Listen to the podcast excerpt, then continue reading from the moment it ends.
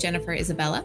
And I'm Melissa Parrish. Your co host for Forrester's podcast, What It Means, where we explore the latest market dynamics impacting executives and their customers. This week, we're revisiting an episode on a topic that many organizations struggle with how to design a chatbot that customers will embrace.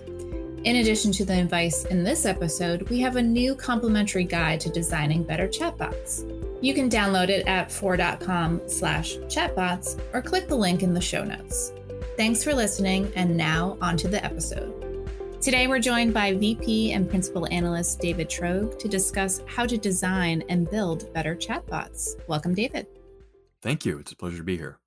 So, I feel like when chatbots came onto the scene, it's like, oh, they're going to solve every possible problem tech wise on my website, my mobile app, what have you. But let's just maybe level set where are chatbots playing today? What are the use cases that we'll be sort of discussing and, and, maybe unpacking today in today's conversation? Yeah, it's true. There was a lot of excitement initially, and you can understand that because you know we're human beings. We need to communicate to get something done, and that communication, if it relies on uh, human natural language as opposed to having to click through a website or some other method of interacting with computers. Well, wow, how appealing is that? That sounds wonderful, right? If it works. Uh, and the problem is that um, conversational AI and the rest of the technology that underlies chatbots um, is largely in its infancy. And so uh, it's been disappointing uh, in a lot of cases. Um, those specific cases, uh, the, the, the use cases for chatbots, um, you know, have fallen into, I'd say, two broad categories. One is companies trying to improve the customer experience, um, or I'd rather say the user experience to include employees because chatbots also apply there, uh, improving UX, um, or uh, lowering costs, right? So the motivation for improving the customer experience, um, of course, is that in the case of customers, uh, you're generating more revenue, which is attractive to any business. Um, in a lot of situations, though, uh, companies are going to chatbots because they want to reduce costs, specifically the cost of customer service and of staffing customer service contact centers with humans who are either taking phone calls or engaging in what's called live chat, which just means human to human chat. And they'd like to be able to replace that with a chat bot, uh, since that's much more affordable. At least over time, the thought is that it is more affordable. That's the most common uh, use case. So, just yesterday, I was speaking with another analyst uh, who talks about chatbots, uh, and they said that they were they had a question from a client, which was, "Can you separate for me what kind of chatbot is good and what kind of chatbot sucks?" And I jokingly said, "All of them. They all suck," which is not true. Um, I was obviously being hyperbolic, but I wonder if you could separate out for us, David. What is the what's the problem? How come chatbots haven't lived up to the hype? How come you both just laughed when I talked about how badly chatbots uh, have been working for us? Well, I think it's a matter of expectations, right? Because I completely agree with you. They're terrible if you expect a lot from them. Some of them are okay or even pretty good if you have low expectations. And a big part of the problem is just right up front, a lot of chatbots will say, How can I help you? Which sounds great, right? You can see why somebody would program them to do that. Um, because that's what a friendly store clerk would say, for example, or a customer service agent. The problem is it sets the expectation that the chat, chatbot can do a lot more than it really can today, at least. Um, and therefore, you start happy, and then it's all downhill from there because the chatbot starts saying, uh, "I don't understand what you mean. Could you repeat that?" You know, and eventually it might say, "I can help you with the following three things which it should have said in the first place, right? If it had said that right up front, um, then you can actually be helpful and by helpful with customers by setting their expectations to something that corresponds with reality. And there are companies doing that and doing subtle but very powerful things. For example, using uh, a little graphical representation of the bot that deliberately looks kind of like a comic book character that's kind of simple uh, and you want to communicate that your chatbot is a simpleton. Or, as one of my interviewees put it when I was doing uh, research for a series of reports on this topic of chatbot design, um, chatbots are island geniuses. Uh, they're simpletons, right? They they and the idea of island genius is really smart about a very small area. Um, and if you try to go beyond that, they can't do it. Uh, so it's very it's, it's, it's very important to um, recognize the limited capabilities and be upfront about that uh, so that you don't disappoint people by setting expectations way way too high it's very often I see chatbots in the context of uh, retailer e-commerce experiences where it's like, oh well, I need help with this order. Like, oh well, I can't look up that order because you have to sign in and then you have to click this and you have to, well, then actually you can't help me. And if they had right. just said at the beginning, I can help you with, you know, our return policy and, you know, this thing and that thing, my expectations would have been much lower. Yes, exactly. And that's why so so I think there are two dimensions to what you're saying there. One is that uh, chatbots for now and for the foreseeable future are going to have to remain simple. You're going to have to keep your ambitions modest. But even within that, there's sort of another growth or evolution curve, which is that in deploying your own chatbot, if you own, for example, if you control a retail website, you want to start with a very modest chatbot and iterate and make it better and better. Again, it's not going to be great anytime soon. It just isn't. Um, but start with something modest that can be helpful. Um, you know, one of the one of the, my interviews for this research, in fact, um, uh, is a retailer. It was uh, uh, the CIO of PacSun, and she was talking about how PacSun uh, rolled out uh, their uh, chatbot during the early stages of the pandemic when they were just flooded with um, online orders that they had not prepared for, obviously, like most businesses. Um, and they had to roll out that technology very quickly. And they did it initially for very simple things uh, you know, if you think about it, the simplest kind of request uh, for a chatbot would be informational, not transactional. In other words, tell me something like, what's your return policy? Well, that's easy, right? Because you just need to understand roughly those words and then look up some static text and spit it back. That's it. Whereas if you say, I'd like to modify the order I placed yesterday evening, whoa, that's more complex. You need to not only understand what that means, but look up an order and then be able to make modifications in a database, you know, much more complex. So it would not make sense uh, to tackle that first. First, you want to tackle those static informational requests.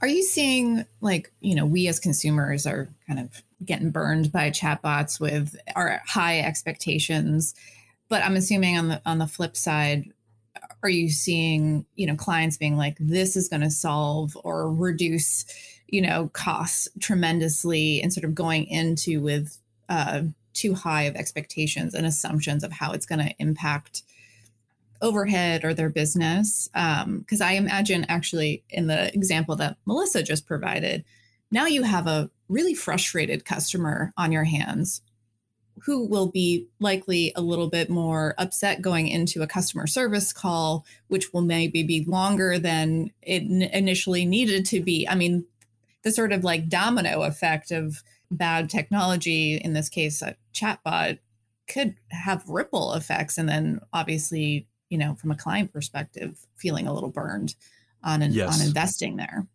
Yeah, absolutely. That's a really good insight, Jen. In fact, that domino effect uh, happens a lot where uh, the the the customer service agent who ends up taking the call is dealing with somebody who's much more stressed because the chatbot was not able to solve their problem um, and uh, that and of course the chatbot is able to solve some of the problems so the agent is getting the subset of customers who already have more complex problems right so you're going to have to deal with more complexity and some emotional stress coming in that's become kind of bottled up because it wouldn't have happened if they'd gotten directly to a human. So what does that mean for you know the pressure on your uh, contact center staff even on your hiring and training practices?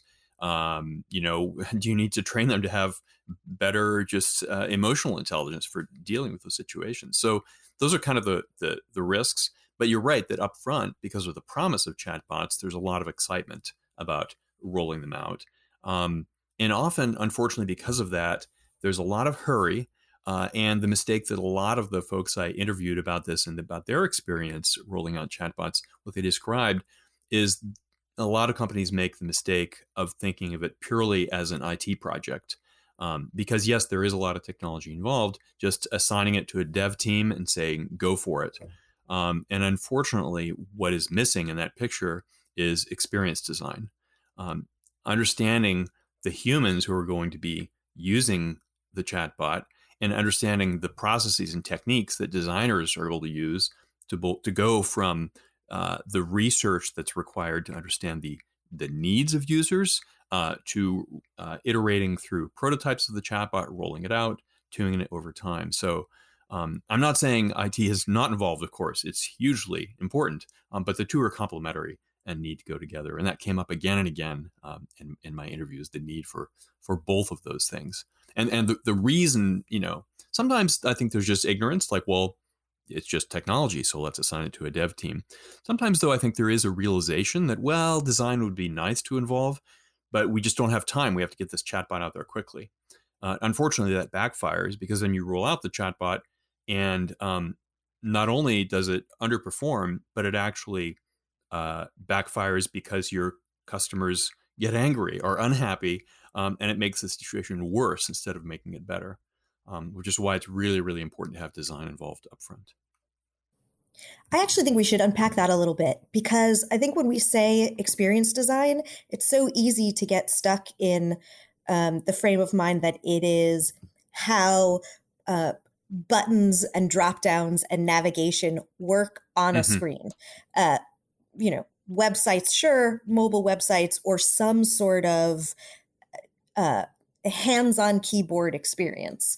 When really now that that the way consumers are interacting with technology uh, is changing so vastly um, and human computer interaction is taking on these different modalities voice and whatnot experience design is still required it's just a little bit different because it's not about is it a radio button or you know multiple choice uh, kind of uh, scenario can you tell us a little bit more um, for the non experts out there what kinds of elements of experience design apply when we're not talking about something visual or tactical?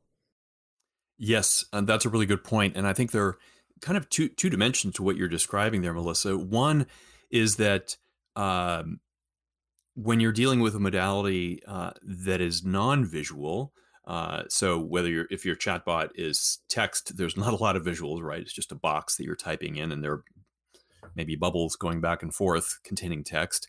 Uh, or if it's a voice-based chatbot, there's uh, even less, right? It may just be a hardware device with no visuals, basically.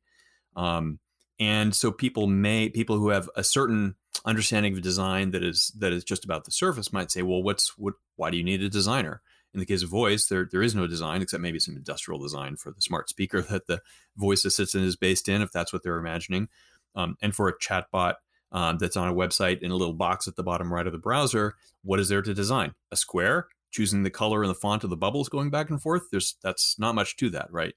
Um, but uh, the reality is that, uh, first of all, design uh, goes deeper than that and always has, even before we had this these modalities. It's not just about the surface; um, it's about the interaction design. It's about the, the understanding the information architecture, uh, the mental models of the user, and how those map to the architecture of the data that underlies the system. So all of that is part of design and user experience um, and is intimately tied, of course, to the development process um, of the software that underlies these systems. The second dimension um, is what you were alluding to in talking about new modalities. That it's true that these are these are you know, because you're dealing with uh, text and voice, um, but that fundamentally you're about human language. Uh, there's a new element that did not appear in designing those traditional graphical user interfaces, um, and in fact, an entirely new discipline has emerged around it called conversation design. Um, and you know, conversation designer is now a job title. If you do some uh, googling, you'll find a, bunch of job listings. More and more companies looking for conversation designers because there's a recognition that understanding sort of the flow of a dialogue, the back and forth, that's a thing. um, you know, some companies made the mistake early on of thinking like, well, what does a chatbot do? All right, questions and answers. Ooh, we have an FAQ on our website. Frequently asked questions, some questions and some answers. So what we'll do is we'll just set up the chatbot to recognize those questions, and then it could just pump out those answers that we've already written. Well, that's not a conversation. That's not how humans interact, right? First of all, people are going to ask the questions in many different ways, not necessarily the way you had them in the FAQ. Secondly, uh, pumping out answers that are long chunks of static text uh, that that are that you've just kind of you know written in advance that are based on assumptions about what people want to know um, is not a recipe for success. Uh, I don't want to shoot that down as um, useless. It can be a useful starting point, but just a seed for developing your system, uh, for maybe thinking about, like, well, okay, these are some things that we've assumed uh, our users would want to know, whether customers or employees. And these are the things that we believe are helpful answers, um, but we probably need to break them up a little bit. Um, we need to introduce the notion of conversational turns of back and forth. Um, you know, a chatbot uh, does not engage in uh, a speech, right? Um, or giving a 45 minute presentation, uh, if you think about it that way in, in a voice context. Or, you know, this back and forth that I'm having with you is sort of a conversation, but because it's an interview, there's a little bit of an asymmetry. I'm doing more of the talking. That's sort of expected, although I'm probably being a little long winded right now. Um, but still, there's some back and forth, right? Uh, and with a chatbot, it's the same thing. Um, you would want to equip your chatbot to give an answer, but then uh, leave the possibilities open for where the user might want to go next. Similarly, users tend to not say everything right up front. Like, kind of like if you go into a store, you might say, um, I want to buy three shirts. You don't immediately say, three shirts in size large in the following three colors, you know, bang, bang, bang. That's not how people speak. So the store clerk would say, Oh, you know, what's your size? Um, well, here are some colors we have. Do those sound interesting? Would you like others? And you can imagine a similar kind of scenario for customer service uh, my modem is broken or uh, my vacuum cleaner is making a weird noise. Oh, what model of vacuum cleaner? When did it start? Right? You don't, not everything up, shows up right up front. So the bot needs to be able to go back and forth and do what, you know, in the lingo is called identifying the intent. In other words, what is the desired action behind the utterance, the thing the person said? And there are many possible ways of saying the thing that would map to a single intent. And then within that intent, there are what are known as slots or parameters or variables, which would be, for example, okay, you have a problem with your vacuum cleaner, which model? And there are seven different models. And so you need to identify that the chatbot needs to know. So it needs to be able to come back and ask that question. So that that that dialogue, that back and forth, uh, is a whole art and science. And I deliberately say art and science because um, those two elements are are part of it. They're extremely important technical elements, um, and then, uh, you know, for for the uh, conversation design aspect of it, that I'm sort of for shorthand as shorthand calling art.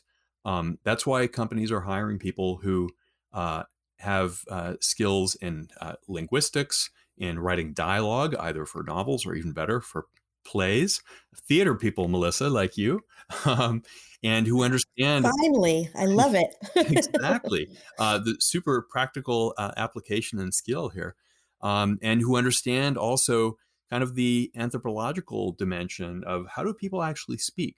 That sounds amazing, David, what you just described. Are there some you know clients who have this in practice today in their in their chatbot or um, you know i don't know maybe their team members have linguistic backgrounds or you know how this sort of has come to life in um, current experiences Yes, um, there are a lot of companies that either have those people on staff or work with consultancies or agencies that have some of those people. Um, they're hard to get, and um, they're commanding a pretty high price these days. Also, I found through my research. So, one of the companies I uh, interviewed uh, on this topic is, in fact, an agency that did an app for Planned Parenthood, which I think illustrates this quite well on several fascinating levels. So the app that Planned Parenthood, um, or rather the need that Planned Parenthood wanted to address up front, was to help uh, teenagers specifically uh, get answers to their questions about sexual health. And they didn't know that it was going to be a chatbot up front. Um, they uh, partnered with uh, this consultancy, this agency. Its name is Work and Co. Um, to understand um, what might be the best way to do it. And First of all, they identified chat as a modality that teenagers would appreciate, um, as opposed to uh, you know using search through a knowledge base on a website or something, um, or calling a hotline to get answers. That a chatbot would be appealing, and that's it's very interesting here because there there's actually a benefit to dealing with anonymous bot because you know teenagers are asking questions that are maybe a little bit socially taboo uh, that they might be reluctant to open up to an adult about directly in some cases and so it's actually very comforting to deal with a bot. Um, it's the opposite. In other words it's not a compromise right? Sometimes we think of chatbots as like well it'd be better for a human but to save money we'll use a bot. Well it's actually better in this case. Um, but then one of the things they had to do is think all right, it's good to have the sort of the clinicalness of the bot and that's actually not a human. On the other hand, the way adolescents are going to ask these questions, um, it's not going to be clinical language. So, what is the language that adolescents use now? Because, of course, it changes um, about these topics. And so they had to do some anthropological research and hang out with some teenagers and ask them questions um, and speak with them to understand the the lingo, the language, and the way they might say these things, uh, because the bot had to be able to speak like them, understand them, uh, in order to be able to respond effectively. And you can translate that to many other domains, of course. Uh, you know, one of my uh, interviewees uh, is a provider of bots for traders, professional traders, um, and and brokers. And in that case, there's a very specialized language that they use, of course, that uh, none of the three of us would understand because it's technical language used in the finance industry, or at least I would not. I shouldn't. You, the two, either of you might, but not me. Um, Gosh, no. and uh, the uh, so so their bot um, has very specific uh, expertise domains. Like within finance, there are sort of very specialized domains, and they have bots that specialize in each of those. Um, and that is sort of you know that's very different than speaking to teenagers about uh, their sexual health questions. Um, but there's just as much a specialized lingo. Um, and this sort of goes back to what we were talking about earlier that um, having a very specific scope is uh, super important. And that concretely means uh, identifying the list of intents. You know, scope may seem a little abstract. Well, it's like, okay, what are the 10 intents or 100 intents maybe that your bot is going to be able to address? make that list. Now, figure out the 10,000 ways people might say those 100 things. Um, because in natural language, it's not just they clicked this menu, then they went to this screen, right? There are thousand different ways of saying that. It's one of the fundamentals of linguistics is the infinite generative capability of language, um, which used to seem like sort of an abstraction. Well, here it's really impacting businesses and websites and apps very concretely. Um, and so recognizing which utterance, uh, which intent the utterance maps to, and then going from the utterance to actually doing something useful, that that set of utterances and what the things are that it can do, that's the scope very concretely. So one of the things that you just mentioned, David, that we haven't really talked about uh, at all um, so far is this idea that the chatbot was not just a convenient tool or an efficient tool, but it was the right one uh, for what Planned Parenthood was trying to accomplish. It reminds me of many years ago um, when I was a uh, young analyst and you were my RD, and I was covering I um, uh, communities, social media and communities. Um, I ran across this use case for communities that went poorly because uh, it was a community set up to discuss different types of cancer. And what the provider, the healthcare provider, had discovered was that there's some kinds of cancer that people want to create a community around. They want to talk about to other people who are dealing with skin cancer or breast cancer or other kinds of, of um, commonly discussed cancers. But there are other kinds.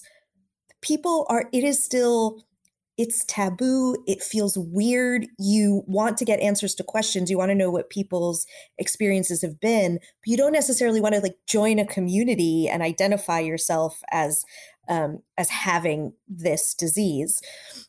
I mention all of that because chatbots were not a thing back then. Now I can see that being a, an incredible use case for that kind of community.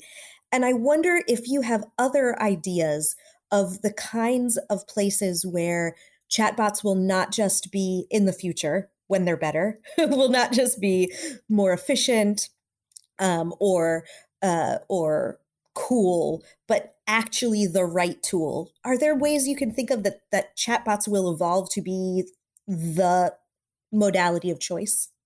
I think that um, the most interesting way they will become the modality of choice is when botness is more attractive than humanness. Uh, in other words, there is this, you know, there are times when you want your bot to feel as human as possible, but it's a mistake to think that that's always a goal. So, one of the things that uh, companies do, for example, for a lot of chatbots, uh, which may sound silly when you hear it, but it actually makes a difference, is have a deliberate delay. Um, because often the chatbot, if the intent you expressed uh, is something it can address, it knows the answer instantly, right, in microseconds. But if it answers that fast, uh, humans are a little weirded out. Like that's you know that's strange, right? Um, because a human, uh, whether it's live chat, uh, meaning human human text chat, or a voice conversation, would take it maybe a second or at least a half a second, but even that is detectable, right? As like, okay, I'm speaking with a human. Whereas it feels a little machine like and robotic if the bot responds instantly. However, in some circumstances, that might be entirely fine. And the botness is a virtue, it's an attribute, that, it's something that you want to promote. Um, because of the privacy situations that I that I described a moment ago. But longer term, I think the very interesting direction this is going is that what chatbots do and what search does are actually very closely related. They're not the same, but there's a lot of overlap. So if you think about the way you search for things, you you know type some words into a search bar. Some people are kind of used to thinking in terms of keywords because they speculate at least about what the algorithm is doing. Other people write well punctuated questions with a question mark at the end, and then there's a whole range in between. Well, there's there's kind of the psychology of asking a question, which you might think about with a bot as well. And people have similar behaviors with bots. Some people ask a question, other people treat it just like search.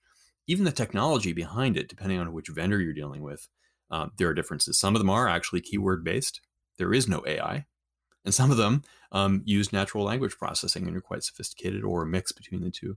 So the reason I say all this is, is sort of as context for the fact that ultimately, I believe they're going to converge. There will not be a difference between chat bots and search bars. And secondly, the chat experience will, instead of being, say, like a box at the lower right of the browser um, or a feature you go to in your app, um, it will be uh, ubiquitous in the experience. So, for example, um, you know when you're filling out a form on the web, um, if you hesitate for a moment with your mouse near one of the fields, um, you might get a little uh, tiny box with some text and explanatory text that pops up. Um, this is called a tooltip, a bit of a strange name, but um, or sometimes hover text. Well, what if instead of that being uh, static text, instead or in addition contained a little chat box where you could start asking questions um, about what this field is for or how you should answer it, um, or what a you know if it's say asking for you know information from your tax return and you could ask for you know, which page which box and more specifics or could, can i provide this instead? Or or maybe ask well why do you need this information? Um, you know all kinds of things that are not possible to do right now because what do you have to do right now you usually have to go to some other page find an faq or a knowledge base or call somebody up um, so those are situations where um, the bot is the right answer right there's no way a human would ever be able to address those uh, those tiny cases. And essentially, you want uh, an integrated search engine and conversational AI that is present uh, in context with the task that you're doing and at the place uh, that you're doing right then and right there. Is that five years from now? 10 years from now? Because I, I like what you're saying. So I'd like to experience this in my lifetime at least. For this to truly, truly happen in the way I described with convergence of search and conversational AI. I'm I'm going to say ten, and I'll be delighted if it's five. Uh, it'll be happening sooner uh, in attempts, but they'll they'll be failing. They'll be falling all over themselves. Sure. Um, but uh, but it'll be it'll be the beginnings of it. But I haven't seen it yet. Um, that's anywhere, which is interesting to me. But I think this it's got to be where we're headed. Now, conversely, there are other situations where you absolutely would not want to have a chatbot, or it might be, at least be inadvisable. And I can give you a couple examples from my a couple of examples from some of the interviews I did. Uh, one was uh, from a, a, conversation with uh, Ibrahim Khoury at Alight Solutions, uh, which provides um, HR solutions, among other things, um, and and and broader uh, business process outsourcing solutions. And um, what Ibrahim described to me is their uh, chatbot solutions um, for their clients will deliberately identify a situation where, say, if an employee, like I said, is about HR, right? So if an employee is asking a question about benefits and happens to mention that the uh, that the question has to do with a death in the family, they immediately take that as a signal that this is inappropriate for chatbot.